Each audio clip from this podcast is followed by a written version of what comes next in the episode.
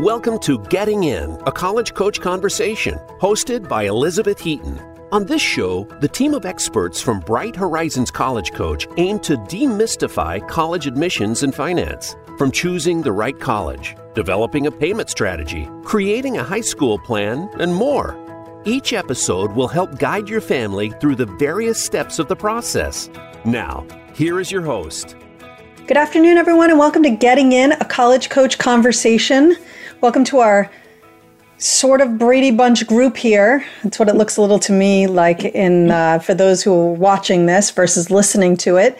Um, you might be wondering, well, gee, Ian is here, Sally's here, Shannon's here. Since when do all of these people join on one segment? well, when we are celebrating a massive milestone in getting in a college coach conversation, and that is eight years of doing this weekly podcast, which is sort of amazing to think about. But the first episode aired on February 5th, 2015. And for anyone who's interested, it is in the archives if you want to go back and take a listen. I actually spoke with a mom yesterday who has just started listening to the podcast and she started with episode number one. Oh my gosh. I suggested that she might want to start with the most recent episode and work backwards because that's a lot of episodes, 52 a year, actually 51 because we we uh, every Thanksgiving we repeat one of our episodes, so we don't actually record one. Um, but otherwise, this is a weekly show, and that makes for a lot of uh, episodes in the archive. So. As I mentioned, welcome to my guests, Sally Ganga, Shannon Vasconcelos, Ian Fisher. Thanks, you guys, for being here. Uh, we're Thank so glad to be here. By the way, Beth, I hope I'm not disrailing, uh, derailing this too much, but you told me I was the first guest on the first segment, which I had forgotten. And I remembered that I didn't have the best setup at home and I didn't want to go into the office for just 15 minutes. So I was literally like sitting on my bed because that's where the internet was the best, like on the phone, looking through notes.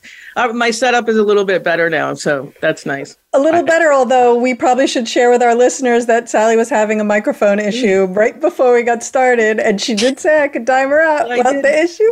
It yeah. wasn't plugged in. So go figure. exactly. we've, we've gotten really good at this, but maybe not as good as, but believe me, we have all had our moments when we're on the show. And as I think back to some of those early days, so the first, um, the first segment aired, we had uh, agreed to do 13. So they, you do sort of segments of 13 unless you decide you want to commit and do the show for the full year. And we thought, well, let's just try it.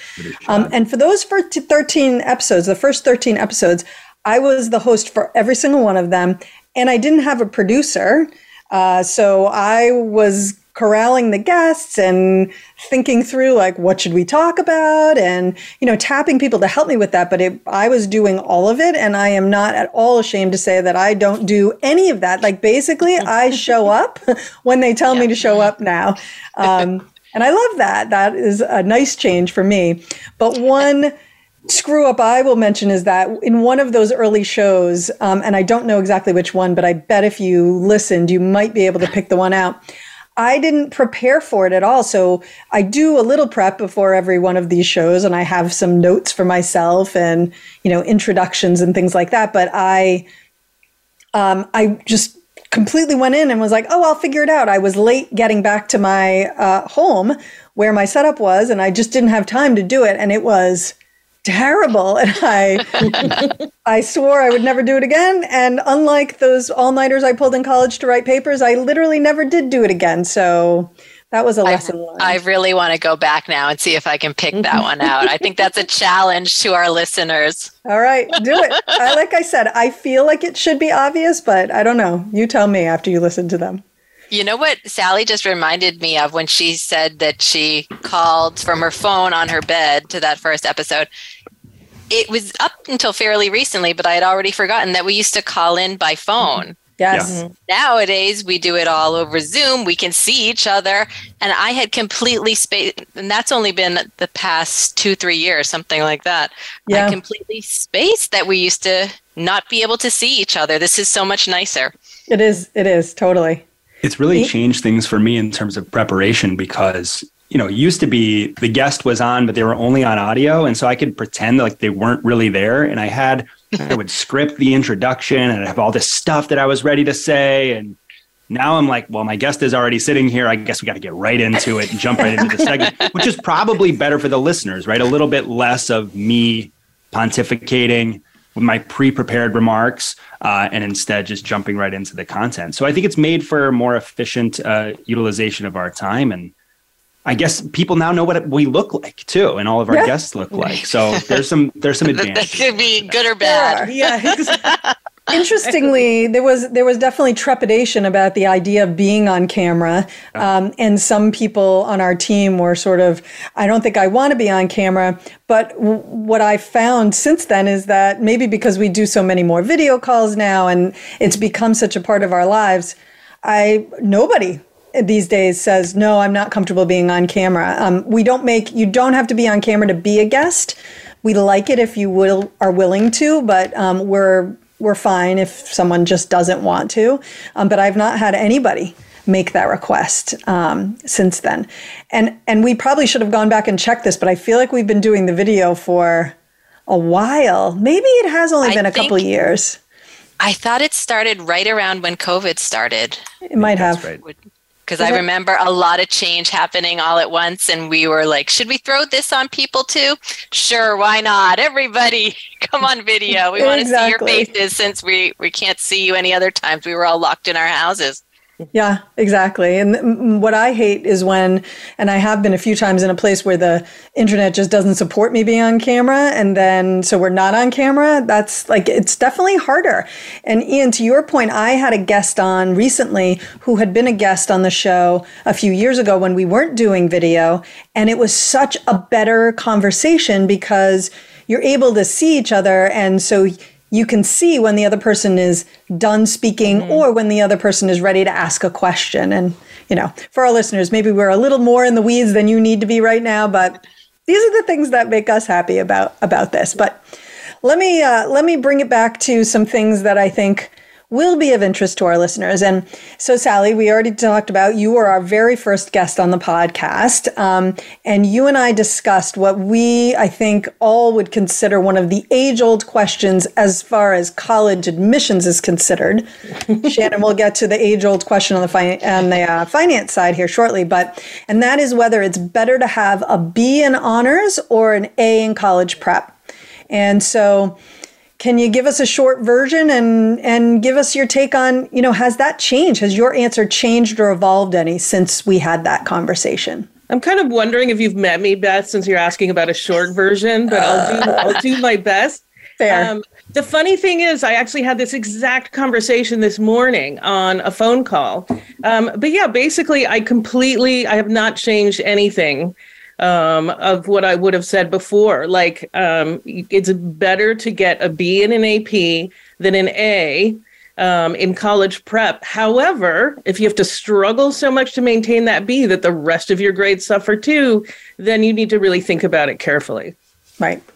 Yeah. I mean, I think at the end of the day, eh, one thing that our listeners have heard, if they've heard nothing else, they have certainly heard it depends. And I think this is a great example of that, right? Because yes, this one is better, but it does depend. And then, you know, there are schools where the B in the AP is not going to fly, but an A in the college prep wouldn't fly either. So, it, you know, like you need to take the AP and you need to get an A in it, mm-hmm. um, and that's that's the reality there. So, right. But the good news is a lot of. I'm sorry. Go ahead, Ian. I was just going to say I had the same conversation with one of my students just last night, and I think mm-hmm. the answer is is the same. But one of the things over the last eight years is my way of answering that question has become different. The different mm-hmm. examples I'll use, the analogies that I'll draw. Um, but eh, you know, it's a good reminder that the people that have been finding our conversation, I don't think we have any listeners who started on day one and have been with us the entire time. That would be so. a little bit unusual uh, for somebody to be that committed to college admissions advice. Uh, and so we do have to keep coming back to these kinds of questions because they are fresh for the next student that we're talking to. And, and it's nice that some of these answers don't change because there is a lot of variance across uh, our, our field. Yeah, totally. Shannon, you had something, I think.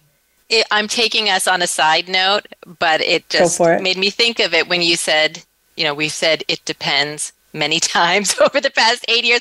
I am now wondering, I've got another challenge for our listeners. Go back and find the first instance of It Depends. And I would guess it might be in that very first episode because yep. it is so ubiquitous mm-hmm. to to this process but i think in honor of our eighth anniversary i want to make another ask of our listeners i want to see hashtag it depends trending on twitter that is my goal to celebrate this anniversary come on folks help us out did you do the dishes? Well, it depends. what do you mean by do? Do you mean I looked at them or yeah. I sh- put them in the sink? I put them soaking? in the sink. I did the dishes. Action. They are sure. in the sink. Shout out to Pink if anyone follows Pink on Instagram and she called out her husband for leaving yes. a dish in the sink soaking and she's like, "I'm on to you. I know what this means. It'll be here for 3 days until I clean it." So, yes, did you do the dishes?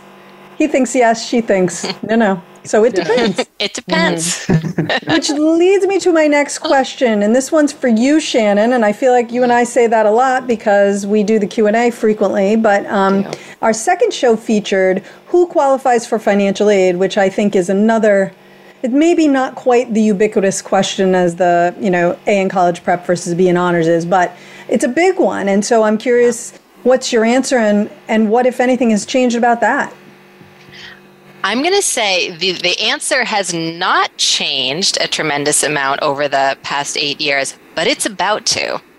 Mm, uh, because, and if you're a regular listener, you've heard us reference this a number of times. There's going to be a big change to the financial aid process coming starting with the 24 25 school year. So that's actually, you're applying for financial aid for the 24 25 school year in the fall of 23. So this is coming up starting this upcoming October, um, the government has decided to what they they call it FAFSA simplification. Um, which puts a lovely positive spin on it. And there are lots of lovely positive things about it. They are shortening the FAFSA from its current, I think it's 108 questions to only 36 questions. So it will be much simpler to fill out, which is wonderful for families. Um, a number of other changes are accompanying that that nice positive change however and they're not all going to be great for families. Um, so folks who may have qualified for financial aid in the past might not based upon some of these changes that are happening. And i think the biggest one and we have referenced it on the show before is the federal financial aid calculations are going to no longer split a parent's contribution between all of the kids that they have in college. So, you know, yeah. right now if you are they you fill out the FAFSA, they calculate this number called your expected family contribution. Maybe that that number comes out to be $30,000 when you have one child in school. And then the next year, your younger child also goes to school. You have two in college. That $30,000 contribution becomes $15,000 apiece because it acknowledges that you're paying for more than one child. It, it, it makes sense that your your money can't go to all of it can't go to both kids at the same time. It's a limited resource. Um, so the current financial aid formula acknowledges that fact, splits your money between your two kids.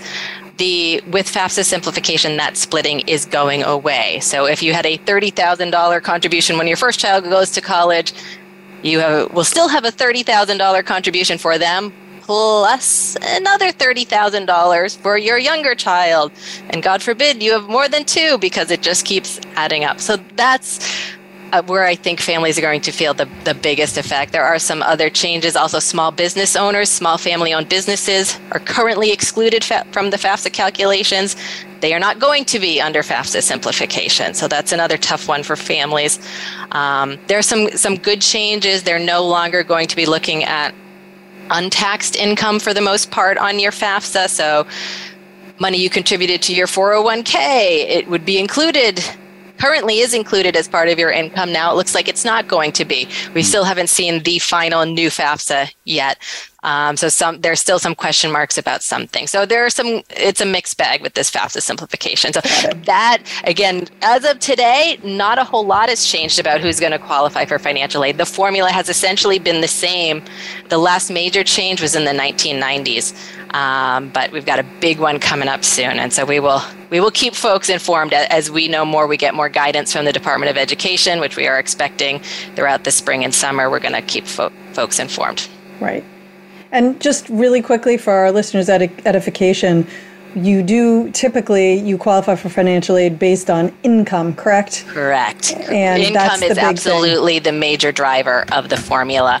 Right. Uh, assets play a very small role, so that's you know another common question in the work that that we all do, and specifically what I do. You know, why if why should I save for college? It's just going to cost me financial aid, and the truth is that it does not cost you much financial aid. Whatever you save uh, is helps you much much more than the the small uh, limited loss of financial aid that it may cause. Well, right. especially if you think about the interest rates you'll be paying off those loans otherwise. Absolutely. I mean, Absolutely. Yeah. I mean, and that's, yeah, in the paying for college world, you know, the financial aid formula has, has stayed pretty static, but, you know, it paying for college changes a lot from year to year, you know, like with the economy, what's happening with your investments. If they're doing well, it's a whole lot easier to, to pay for college. What happens when interest rates go up? You know, it's a whole lot harder to pay for college because borrowing's going to cost you a whole lot more. Um, so that, and we are, interest rates are on the rise. So that's going to be another tough pill to mm-hmm. swallow for families, unfortunately, for the near future. Yes, it is. And I think one of the big things for me um, in in and we'll talk about this a little bit later, but I just always want families to be thoughtful, to really think about what they can afford, and just be smart about that because, you know, I believe very strongly, and I believe everyone on this call agrees with me that college is important, it is valuable, it is worth it, but there are a lot of options out there that don't mean you're going to have to go into significant debt. Um, but you have to be smart about what those options are. But mm-hmm. yes, Beth, I, last week's give... show actually uh, was fantastic. We had a yeah. couple of alumni from the CSU system who were on mm-hmm. talking a little bit about their decision to choose CSUs actually over the UCs. Oh, in interesting. Cases. Yeah. And cost was a big part of it. And and they they had some great stories about their current professional careers and they are thriving. And it's a really great reminder that uh, you don't have to go to the glitziest, glossiest institution, but you got to make a, a holistic decision about those opportunities. Right. I just want exactly. to specify that you're speaking about Cal State's compared to University of California system.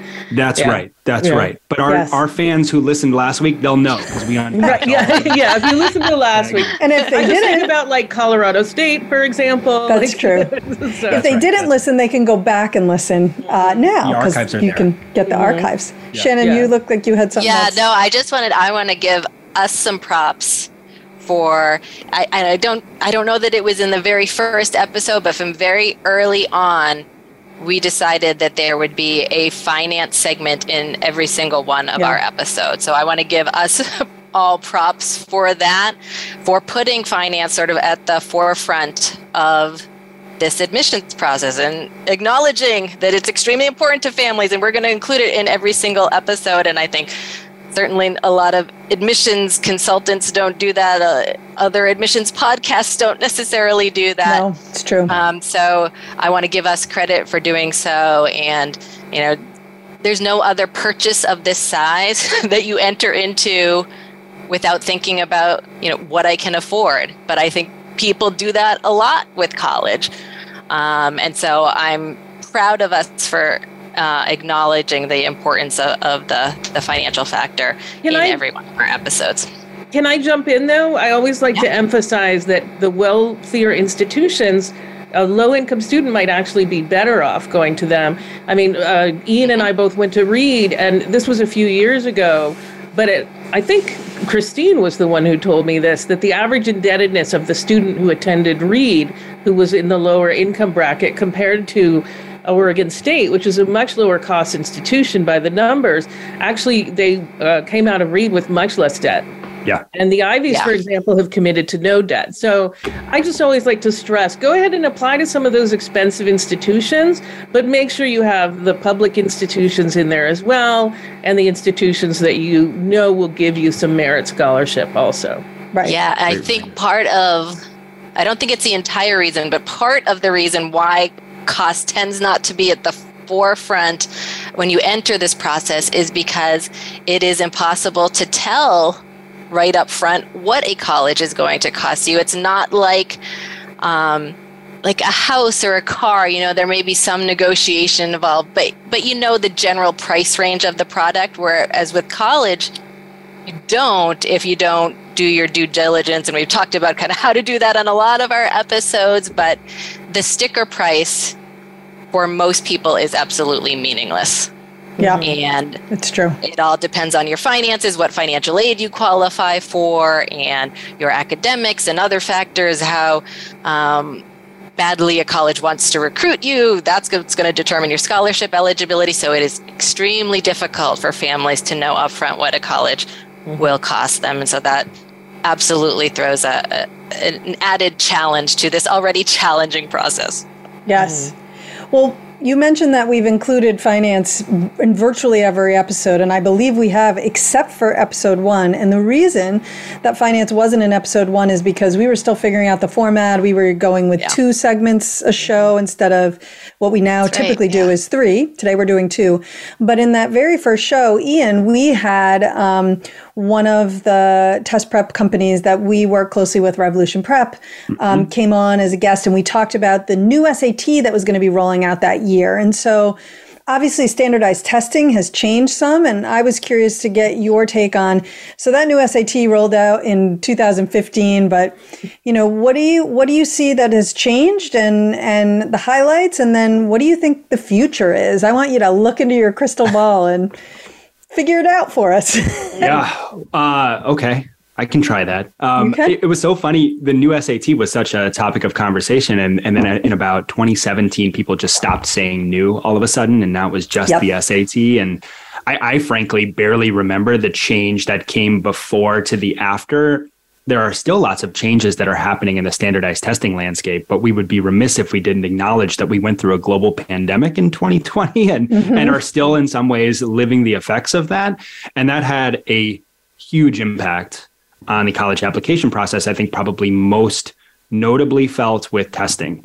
Um, and I, we could come back and talk a little bit about learning loss and, and the effect of students in the classroom and having to have their coursework across Zoom. I think that that's been a really difficult challenge for just about everyone who's been in this space. But the testing is a really um, precise and kind of uh, pronounced acute effect in, in, terms of the pandemic. Um, schools couldn't require students to take the standardized tests because so many sittings were canceled. You think about getting a bunch of teenagers into a room in 2020 to take mm-hmm. a proctored exam for three and a half hours. That is a yeah. super spreader event right there, right? So mm-hmm. it got canceled in most places. There are some notable exceptions, Florida, that were perfectly fine having students sit for the exams and continue to require those exams for Florida public universities. But a lot of colleges said, hey, here's a chance for us to take a shot and see if we actually need testing in order to make the decisions that we have long made. And so most schools went test optional. Um, some were temporarily test optional, but close to 90% of schools still have that policy in place. And it's been frankly wonderful for students. Um, it's it gives them some real flexibility. Um, I was talking to one of our test prep colleagues who said, you know, students shouldn't ever be test optional because they should know how they're going to do on the exam and consider it as a potential for them to add strength but but schools are test optional and so that gives them an enormous amount of control about how these exams fit into the process. And so you know, for those students who are anxious about testing, who might perceive that to be a weakness in their application, they are no longer bound to send those scores. And that's really, really different from how it was in 2019 mm-hmm. and certainly how it was in, you know, the late 90s and going on back. So SAT, ACT have become less important in the process. There is a little bit of clawing back of the SAT that is happening in some places. MIT is probably the most notable of these. They have said mm-hmm. we are going to go ahead and require test scores going forward because we see a correlation between good scores and success in our academic programming. There are still public universities that are going to require test scores as well. But I think that a lot of schools are pretty pleased with what they've been able to do with test optional admissions. And I can just imagine being in that Georgetown. situation where Sorry. you've got sorry, you've got you've got a great great student whose scores might not be good. You don't have to say, let's put them on the wait list. Their scores are going to pull down our average. They can say, let's take this kid. We don't care what their scores might be because those numbers don't affect our average. They don't affect our our rankings. And you know, somewhat tangential to this, you know, the former president of Reed College, Colin Diver, is a uh, leading the vanguard against the rankings and has long been opposed to them. Reed has opted not to send uh, data to the U.S. News and World Report rankings for as long as I've been affiliated with the college. And we're seeing actually some law schools that are pulling out of the rankings, graduate programs that are pulling out of sending these data to the rankings. And I think that if you see that trend continue, the value of testing is going to continue to diminish in the application process. It has a lot of externalities. So the question is what can test prep company or what can testing companies like the College Board or the ACT do to adjust the format of the exam to make it more obviously valuable or more obviously predictive for student success? And they're un- on the clock here. Like they yeah. really need to figure that out quickly. Um, or colleges are going to say, you know, we don't really feel like we need you uh, in this mm-hmm. space. So I wouldn't be surprised if testing is gone by, you know, the next eight years from now, if it's just not a part of this process, it's just out. But you never know. If, you know, test the testing organizations might figure a way to keep keep students around. Don't is that too bold? Like, what do you, what do you think, yeah. Sally? What do you, yeah. do you think that that's? Well, I, I, just realistic? think Florida and, and the states like that are going to hang on to because you know it's what they went. I mean, I I don't respect it as a decision, but I think there are people who see. I actually way back in the day when I was at Whittier College, um, I actually wrote um, an article for the paper, a perspective of like the argument for going test optional. And it was interesting because the counterpoint was, of course, a student who did not work in admissions, but somehow he was able to say that the tests were as important as algebra, you know, or something yeah. like that. And I, I just, I think that there are people who feel that way. Like, well, I went through it, so it must be important. Yes. Um, I don't know. I, I have some sympathy for MIT um, but I think like really Florida Atlantic can't read the applications without test scores. Of course I just, they can. I don't believe it. Yeah. Yeah. Right. Right. I, the entire Cal State system can. Like Yeah, exactly. On, the UCs can. UC Berkeley. Yes. I don't like I think UC Berkeley's doing okay without test scores. So um, you know, yeah. I mean, I, I, think we're a little bit preaching to the choir here on that front. I do recall standing in front of a crowd in my early time here at College Coach and someone asking, you know, we see some schools are test optional, you know, how far reaching do you think that's going to be? And saying, I think it would be great. I want to stress that if they are test optional, they really are, but you know, we haven't seen a lot of schools fall in line. And so by the time your student applies, I don't think that that will be super widespread. It was long enough ago that I believe I was right, that they weren't yeah. there for that student. But to whoever made the point that we then went into a pandemic, Ian, I think it was you, that was unprecedented. And that really did swing the pendulum so quickly in the opposite direction that none of us, mm-hmm. we could never have foreseen that. So, you know, again, I was asking for the crystal ball and I like it. I like your your interpretation. Mm-hmm. Whether or not it comes to pass, I guess we'll all have to get together in 8 years. Yeah. We'll figure it out. We'll talk about it. it on this show along see. the way. All right, we're going to take a really quick break. And when we come back, we're just basically going to do more of this and hopefully give you some good info alongside a little bit of reminiscing. So don't go away.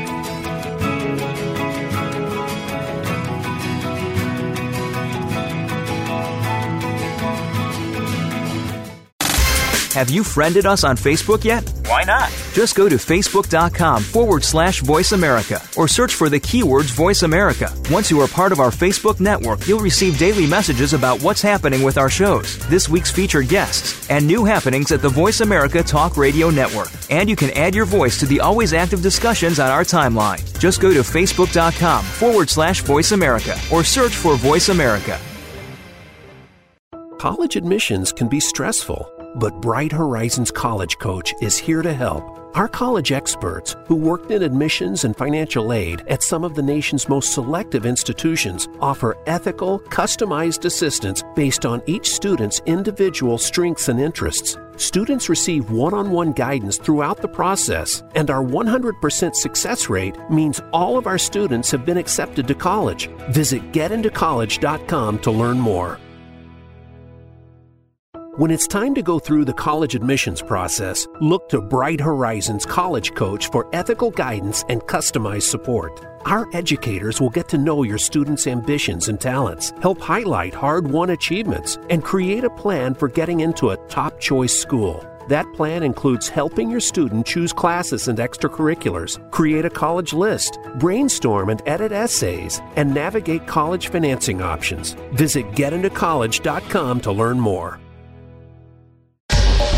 Get the news on our shows and other happenings by following us on Twitter. Find us at VoiceAmericaTRN or twitter.com forward slash VoiceAmericaTRN.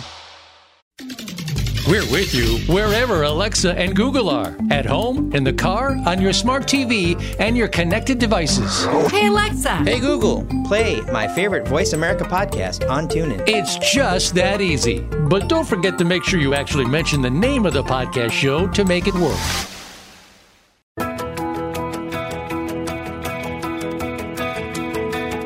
You are listening to Getting In, a college coach conversation.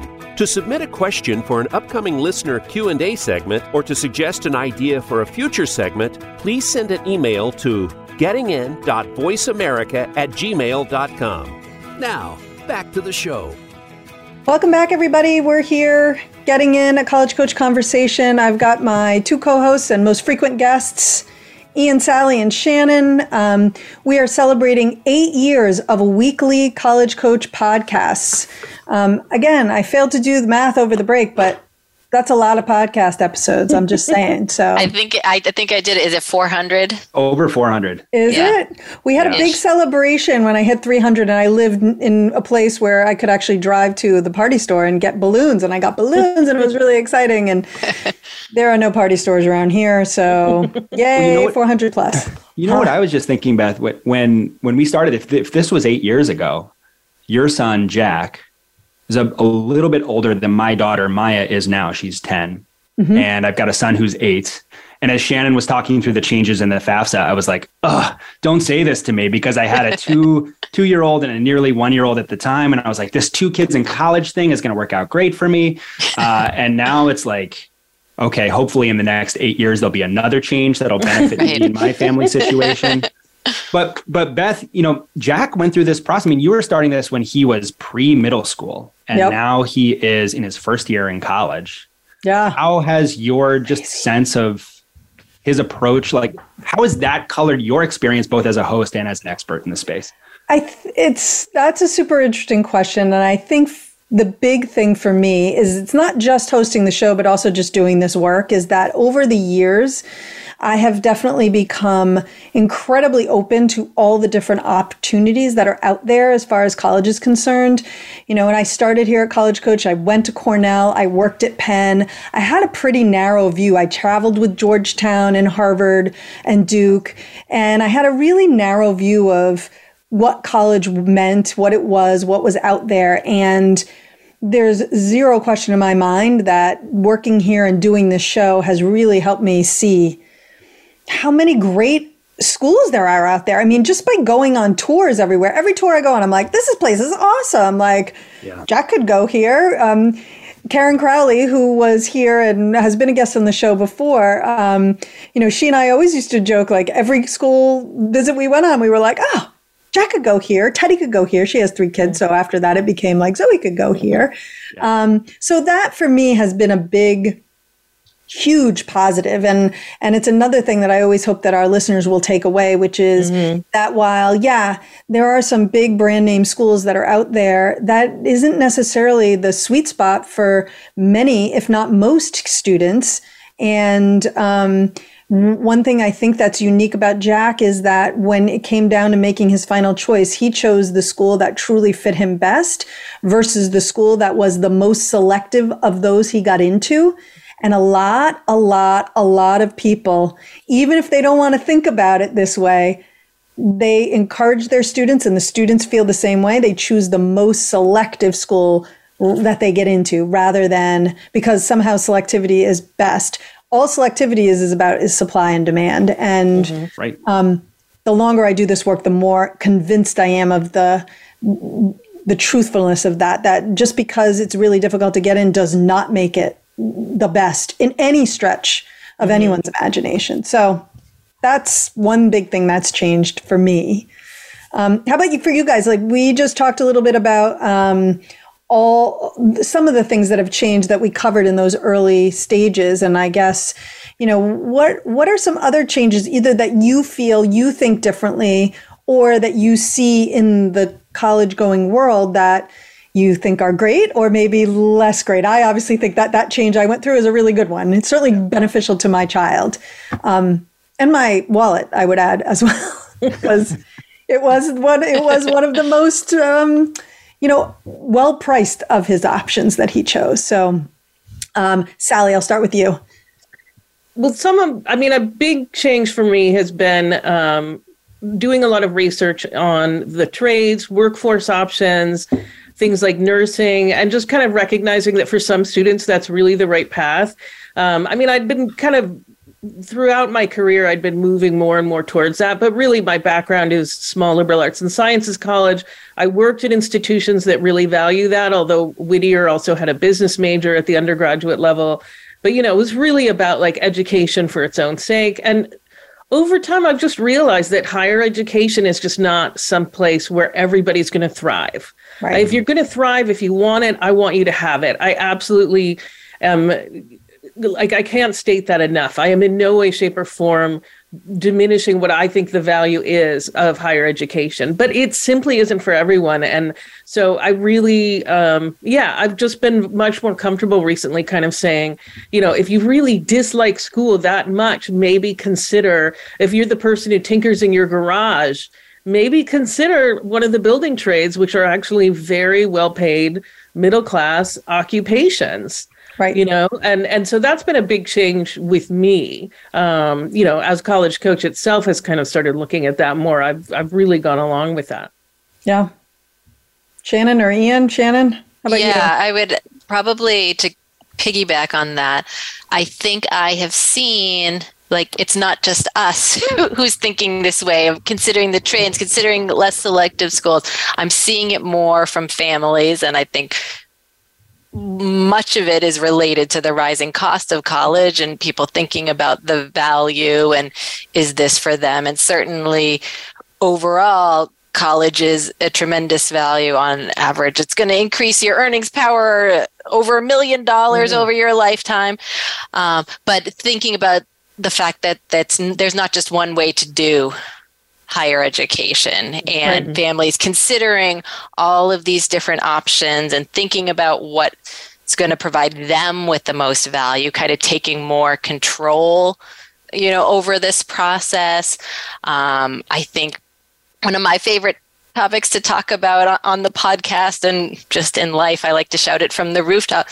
Negotiating to get a better deal on college. I love I, I love that topic because I think it is one really clear way where like families grab control over this process. I think there is still there was 8 years ago and still exists today this kind of I think feeling that it's easy for families to feel out of control in the college admissions process, like their mm-hmm. fate is in someone else's hands. Um, but I think more and more families are kind of taking more control of this process. And again, negotiation is where I kind of see it the most. And that's becoming, I think, more a lot of people still don't know that it exists. We're trying to get it out there as much as possible, um, but I but I think it's becoming more known and just more information about the college admissions process and how it works. You know, big books like Ron Lieber, friend of the pod, Jeff Selingo. He came out to talk about his book.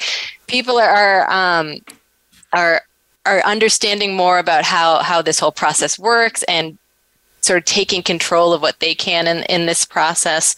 Um, and I think that is a, a trend I've seen growing and I hope I hope it grows even bigger. Mm-hmm. Quick addition to that, and then Ian, I want to toss it to you. But um, I, when you were talking, I was thinking about taking more control and different ways to do college. One great way that some people are doing college is they're getting their company to pay for it. And oh, hey, yes. Bright Horizons will pay you to go to college if you yeah. have a job in one of their centers, one of their childcare centers. So if you love kids and you want to work with kids, you can do that, get paid, and earn your undergraduate degree while you are while you have a full-time job and are getting paid. So the payment For is not free. the degree. Who the does payment that? is not the degree. right, exactly. The payment is you're getting paid for that job, but then you also yeah. get your degree. And there are other companies out there doing similar things. So again, not for everybody and it's going to be a different college going experience than it would be if you are heading off to a four-year institu- institution that is going to be residential, but it's a very viable option for people who are looking and saying either I don't want to go into debt or I just I can't for whatever reason. So, Ian, what about you? What are some of the things you've seen or something? I I would just first of all I just want to say how how proud I am to work for Bright Horizons College Coach. You know, when I was working at, at Reed College, I would every day get in front of a room and really highlight the uniqueness of Reed. And it is a, re, a, a unique institution, but I was talking to a very small subset of of college bound yeah. students. And working here has just helped me to see so many different kinds of possibilities mm-hmm. and has really changed my perspective even on what my own kids can look at. I, mean, I had very yeah. similar kind of experience to, to what you've had, Beth. Mm-hmm. Um, and it's because we get to talk to so many different families and you get to see talent and curiosity in so many different shapes and sizes from students. And you recognize that that's something that can be found just about anywhere. So, you know, I've, I've really come to see that the, the greatest predictor of successful outcomes is going to be the student and their personality and how they engage with their learning experience. And I, I try and repeat that as much as I can with families that are concerned about where a student's going to get in, where a student's going to go. I think that that's much less important than what a student brings to the table. Mm-hmm. Um, in terms of changes, I think you know this is something you'll see a lot when there's writing about higher education but but one thing that i am growing a little concerned about is trends of students really looking more towards um, pre-professional kinds of undergraduate programs. You know computer science i think is something that comes up quite often. And i have nothing yeah. against computer science. I think it's a really interesting field.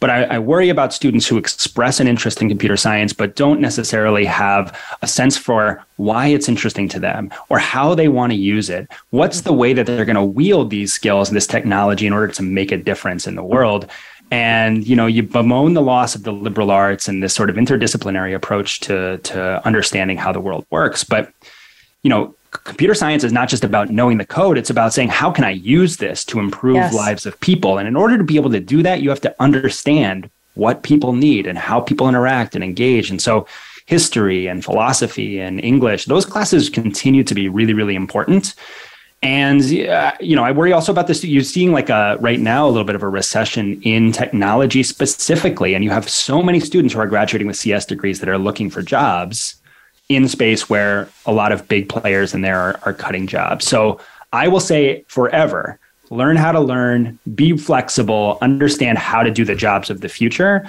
and it's going to be much more important in most cases than you know preparing for a very specific thing that looks lucrative right now. Right. Mm-hmm. Yeah. yeah.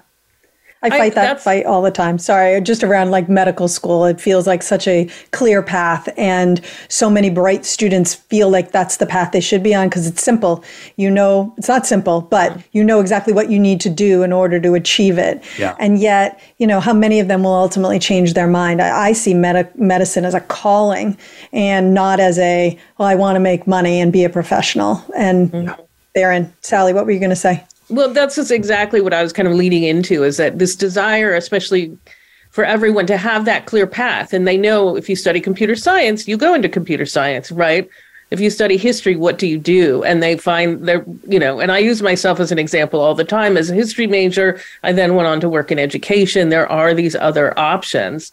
Um, but I think it it is tough. The other thing that I get really concerned about too is, I mean, I had a conversation with a family um, you know, like a, a couple years ago, their student, I was looking at his transcript and he had B's in all of his math classes and they were at the college prep level and he had A's in APs in history and English and they were talking about computer science for him. Mm, and I yeah. was like, you know how much you how no matter how much you pound on that square peg he's not going to fit into the round hole and in the process of doing it you're going to damage him like, you know i mean it's just it was so strange to me that i couldn't like I, I mean it's not up to me it's their child their student but i was like i'm really seeing more talent in these other areas and our philosophy is really to build on your talents and it just was not not so connecting. I just finally had to say he's got to get A's in math. He has to do this. He has to do that, and like none of which he was going to be able to do at the high level,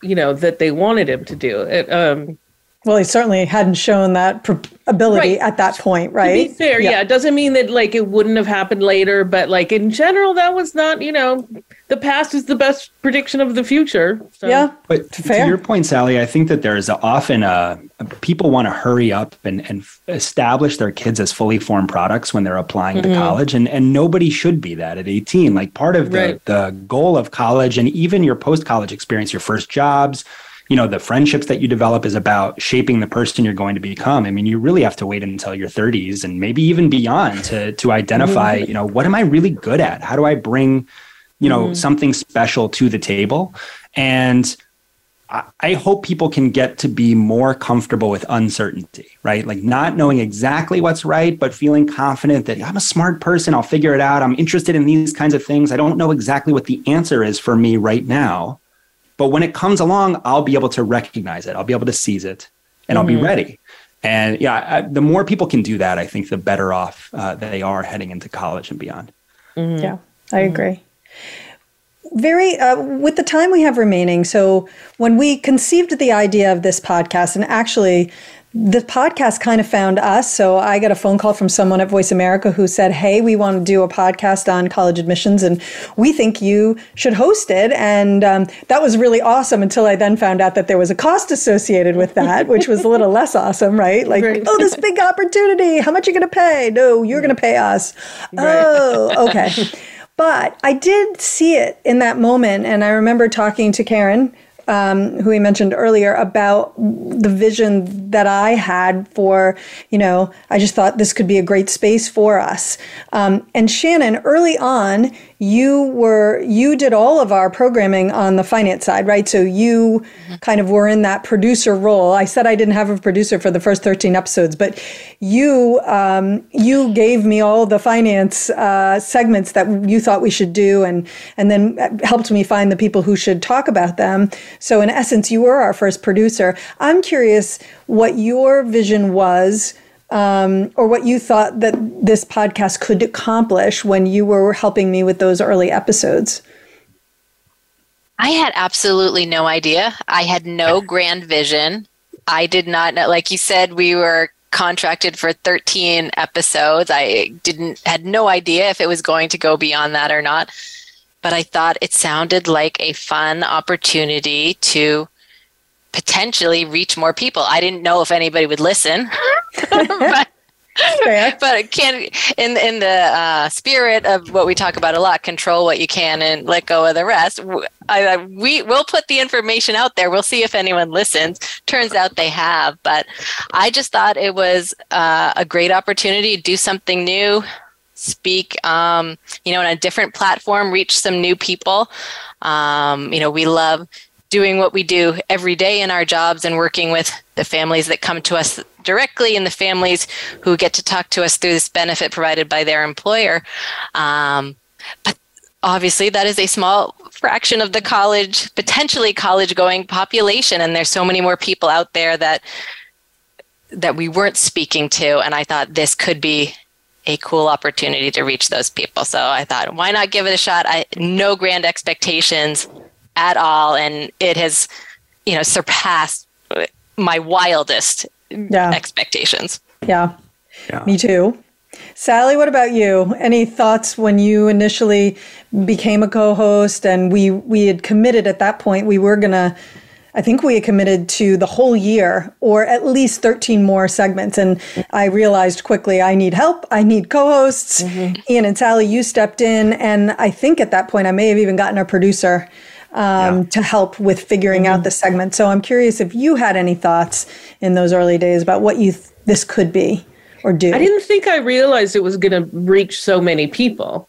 I mean, yeah. I know it could reach more. I know it's small potatoes in the world of like influencers and things like that. But to me, this is kind of astonishing. Um, and uh, it, another thing is just how much I knew it would be fun, but I guess I didn't realize it would be this much fun. Mm-hmm. And um, just on a personal level, I was so nervous initially, and now I'm not really nervous anymore. And it's kind Surprised of surprised to hear that, Sally. You're so yeah, good at it. Yeah. Yeah. Well, thank you. I mean, I appreciate it, but I was terrified the first time Beth asked me.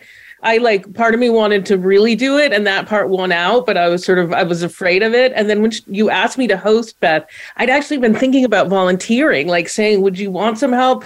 because I liked it so much. And then mm-hmm. I spent the next week before like saying, "Why did I volunteer to do this?" you know? But I figured if I played it out, I would be fine, and I am. And it's actually probably definitely one of my the favorite things that I do. So so that's on a personal level, and it's been kind of nice. I thought I would get here, but it's nice to know that I've gotten here and the fact that we now have 750,000 listeners or something like that that um that doesn't scare me. I'm like, okay. Yeah. Because you know? I'm just talking to you guys, you know, or I'm just talking yeah. to Shannon or whoever it might be. And there's always another episode, mm-hmm. right? So if it doesn't go as well, nah, it'll be better well, the next time. Exactly. And one of the things I realize is that if a mistake happens, well, I watch other people, they make mistakes, even on like curated news broadcast programs. So sure. that's been kind of a really wonderful thing. So I don't know if you wanted to talk about it personally, but that's been some of my thoughts. I love it. I have no agenda. Mm-hmm. Ian, what about you? Yeah, I think when you asked Sally and I to be uh, hosts, I was like, "Great, this is the Reed College takeover. Like, we, we can we can do this. I like never two thought out of about that part of it. Let's exactly. go." Um, exactly. but, Maybe we should rethink that. Yeah, can we go exactly. back in time? It's a, yeah. it's a gentle takeover. Okay, yeah, we're just mostly going to talk about taking over. We're not going to actually act. Um, I, I think for I think for like four years, I was like skeptical that anybody was listening to us. Like I was, I would say regularly, like I don't know if those numbers are real. Like it feels like it's made up. Are people actually listening to the show? And but I've been fortunate to work closely with a couple of students whose parents were listeners on the show who signed up to work with me. And it was it's like you heard you learned about us through the radio show and you want to work with me like it was so cool and sally you were saying that you know sometimes you'll get on a call uh, through the benefit where people are like you're Sally Ganga from the podcast. like that's so cool to have that exposure. And it's like, okay, I guess people actually are out there listening to us. So mm-hmm. that was really cool. The, the thing I'm most proud of about the show is especially, um, you know, we had Lauren Randall that was producing for us. Mm-hmm. We've got mm-hmm. Jennifer Simons now who's producing for us. I love that Christine our, Kenyon, I think Christine Kenyon did some production yep. for us. Michelle Smoley does the finance side now. Yeah. Yep. So lots of great shout out to Kathy Ruby.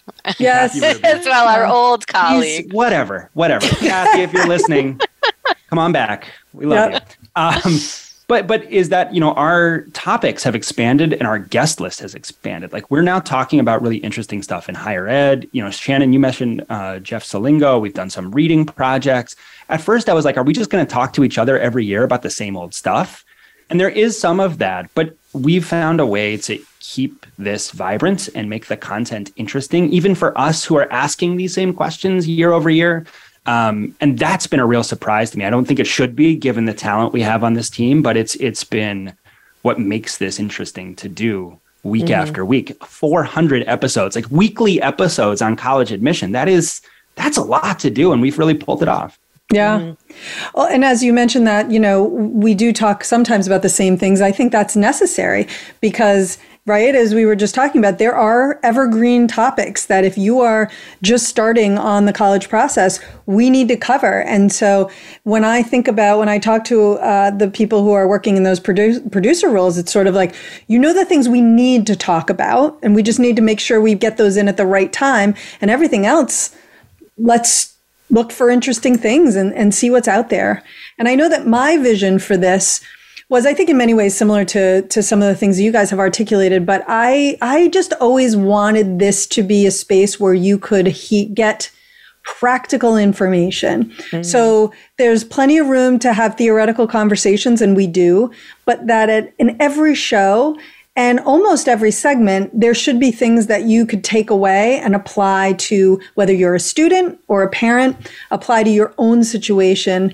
Um, and in that way, that it would be very useful. There are a number of other podcasts out there and uh, that in some cases deal more with the theoretical or they're talking to people who constantly their their theme i don't you know and it works for them and it's a good thing it's just different is maybe they're talking to people who are doing this work and the challenges they face and the struggles they face there are a lot of great podcasts out there about in the world of admissions and college finance. But what I love about our focus, and I believe we maintained it, and I think we should maintain it um, in perpetuity, is just that practical element. And so I would actually, as we wrap this up, toss to our listeners and say, hey, are we hitting that?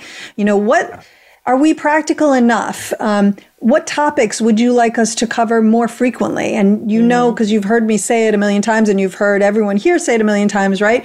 You can shoot us a, a, note on Facebook. You could just post it right on our Facebook page or Instagram or LinkedIn. Um, you could tweet it at us. You can message it to us. You could send us an email. And here is the point in the show where, despite doing this for eight years. I still don't have our email address memorized because it's so dang long. Gettingin.voiceamerica at gmail.com. But, you know, send that stuff to us. Ask us these questions. Let us know what you want to hear more about. Let us know if we're hitting the mark. You know, are we, are we providing relevant information for you? Because at the end of the day, that's our goal. And while we love this, we could sit around and just talk to each other all the time. And, and we do and we do. if it's not valuable information, then um, you know, then it's kind of useless, and we're wasting our time and yours, and we don't want to do that. Okay, thank you guys for being here. I appreciate it. Thank you, Beth, uh, for your leadership here. Absolutely. Great. Well, and and then in a in a twist Sally, Ian, and I will be back next week. Um, Shannon, unfortunately, will not be, but we're going to be at um, an admissions team meeting, college coach admissions team meeting. And so we're going to bring you kind of the, the latest, greatest that we're learning as we all get together as a team to talk. And maybe we'll coerce a couple of people to come on camera and join us and, and answer some questions. We'll so, uh, you know, uh, don't uh, you know, don't forget we are here every Thursday at uh, 1 p.m. 4 p.m. Eastern and 1, 1 p.m. Pacific. Jeez, Coast, that's right, I can't even get my clothes done, and I do the same thing every time. All right, bye, everybody.